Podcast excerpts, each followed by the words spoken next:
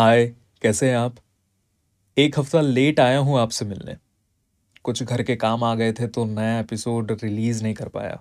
So I am really very very sorry आप सुन रहे हैं थोड़ी कहानी, थोड़ा इंस्पिरेशन विथ शोमेन कोले पर इसका मैं दूसरा पहलू देखता हूँ तो लगता है कि मुझे कंसिस्टेंट रहना पड़ेगा।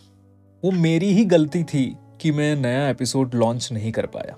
और जैसे कि कहते हैं कि कंसिस्टेंटली हम जब कुछ करते हैं ना उसका रिज़ल्ट बेहतरीन होता है। तभी तो अटोमिक हैबिट बुक में जेम्स क्लियर ने क्लियरली लिखा है कि अगर आप किसी में मास्टरी करना चाहते हैं तो उसी चीज़ को रोज करना पड़ेगा। बिना रुके, बिना बोर हुए। क्योंकि ना हम बोर बहुत जल्दी हो जाते हैं। अगर हम रनिंग में महारत हासिल करना चाहते हैं तो क्या हम बिना कुछ सोचे रनिंग के लिए जा सकते हैं? रोज।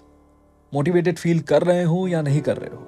अगर हम करियर में आगे बढ़ना चाहते हैं तो क्या हम उसी काम को रोज कंसंट्रेशन के साथ कर सकते हैं, जिससे हमें जो चाहिए वो मिल जाए? और ये बात मेरे पर भी लागू होती है। क्या मैं पॉडकास्ट शुरू करके हर हफ़्ते एटलीस्ट एक पॉडकास्ट अपलोड कर सकता हूँ?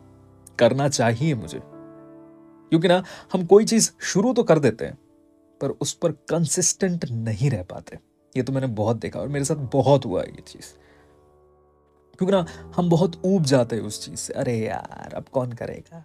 और जो रिज़ल्ट मिलने वाला होता है वो नहीं मिल पाता। और फिर हम रोते रहते हैं। और मैंने इतना ऑब्ज़र्व तो ज़रूर किया है कि हम जितना देते हैं ना यानी कि सपोज़ कुछ अचीव करने के लिए कुछ चीज़ सैक्रिफाइस करते हैं या तो फिर हम आ, उस चीज़ को अचीव करने के लिए उस पर बहुत ज़्यादा कॉन्सेंट्रेट करते हैं फोकस करके उस पर काम करते हैं।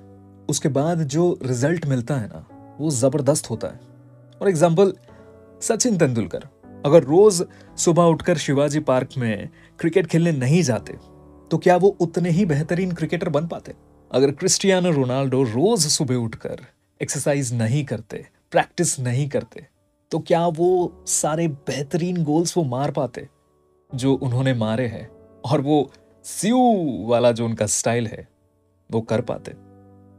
शायद नहीं। डिसिप्लिन यही तो मुझे भी सीखना है यार। यही नहीं हो पाता यार। और मैंने ना लास्ट एपिसोड में आपसे वादा किया था कि मैं महाभारत से जुड़ा हुआ एक किस्सा आपसे शेयर करूँगा। और वो किस्सा कहीं ना कहीं गिविंग पर यानी कि कुछ देने पर आपको रिज़ल्ट जो है बहुत बड़ी मिलती है उस पर आधारित है। यानी आप थोड़ा कुछ दे आपको बहुत कुछ मिलेगा। कैसे? आइए सुनते हैं। शिशुपाल जब जन्मे थे तब चार हाथों के साथ जन्मे थे। हमारे तो दो थे पर चार हाथों के साथ जन्मे थे।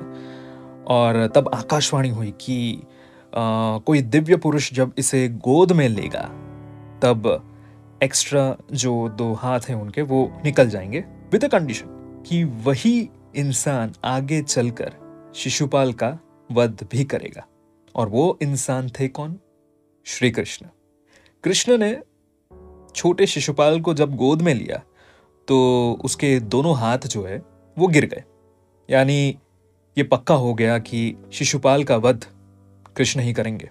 ये देखकर शिशुपाल की माँ, जो कृष्ण की बुआ भी थी, श्रुता सुभा ने कृष्ण से वादा लिया कि वो उसके बेटे को सौ गलतियों तक माफ़ करेंगे।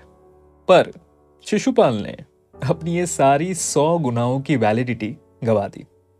जब उन्होंने कृष्ण को इंद्रप्रस्थ में युधिष्ठिर के राज्य अभिषेक के दौरान अपमानित किया, क्योंकि कृष्ण को चीफ गेस्ट यानी मुख्य अतिथि का दर्जा दिया गया। इतना ही नहीं, शिशुपाल ने उस सभा में बैठे सारे सम्मानित लोगों को भी अपमानित किया। फिर जब उसने 101 गुना किया ना, यानी कि 100 गुनाहों तक माफ़ करने वाले थे, पर उसके बाद शिशुपाल ने जब 101 गुना किया तो कृष्ण ने सुदर्शन चक्र को प्रकट किया और शिशुपाल का सर काट के उसका वध कर दिया। सुदर्शन चलाने की वजह से कृष्ण की पहली उंगली थोड़ी सी कट गई, खून निकलने लगा। ये देखकर द्रौपदी ने तुरंत ही साड़ी के आंचल से कपड़ा फाड़कर कृष्ण के उंगली पर बाँध दिया। ये देखकर कृष्ण ने कहा, द्रौपदी, आज जो तुमने मेरी उंगली पर जो कपड़ा बांधा है उससे मैं तुम्हारा ऋणी हो गया। मतलब from today I owe you ऐसा कहा उन्होंने। और यह भी कहा कि, और समय आने पर, मैं इसके एक एक धागे का मोल चुकाऊँगा।